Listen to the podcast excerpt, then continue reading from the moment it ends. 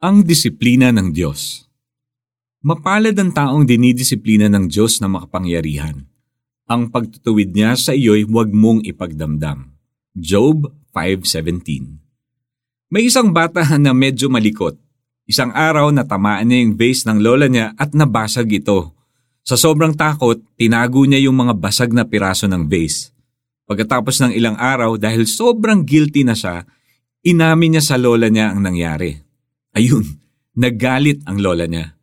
Pero hindi to nagalit dahil nabasag ang vase. Nagalit to dahil hindi sinabi kaagad ng bata ang nangyari. Sabi ng lola niya, paano kung nasugatan ka pala at hindi ko alam? Huwag na huwag kang magtatago ng ganyang impormasyon ulit.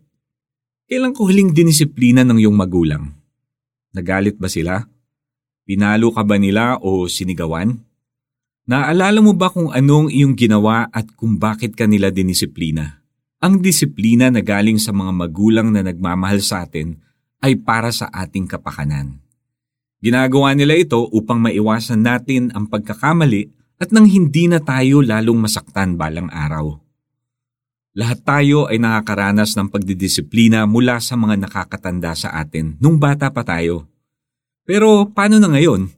What if may nagawa kang masama o magkasala ka? Ayon sa Hebreo 12:5-6, ang Diyos ay isang ama na nagdidisiplina sa mga minamahal niya. Mapalad ang taong dinidisiplina ng Diyos na makapangyarihan.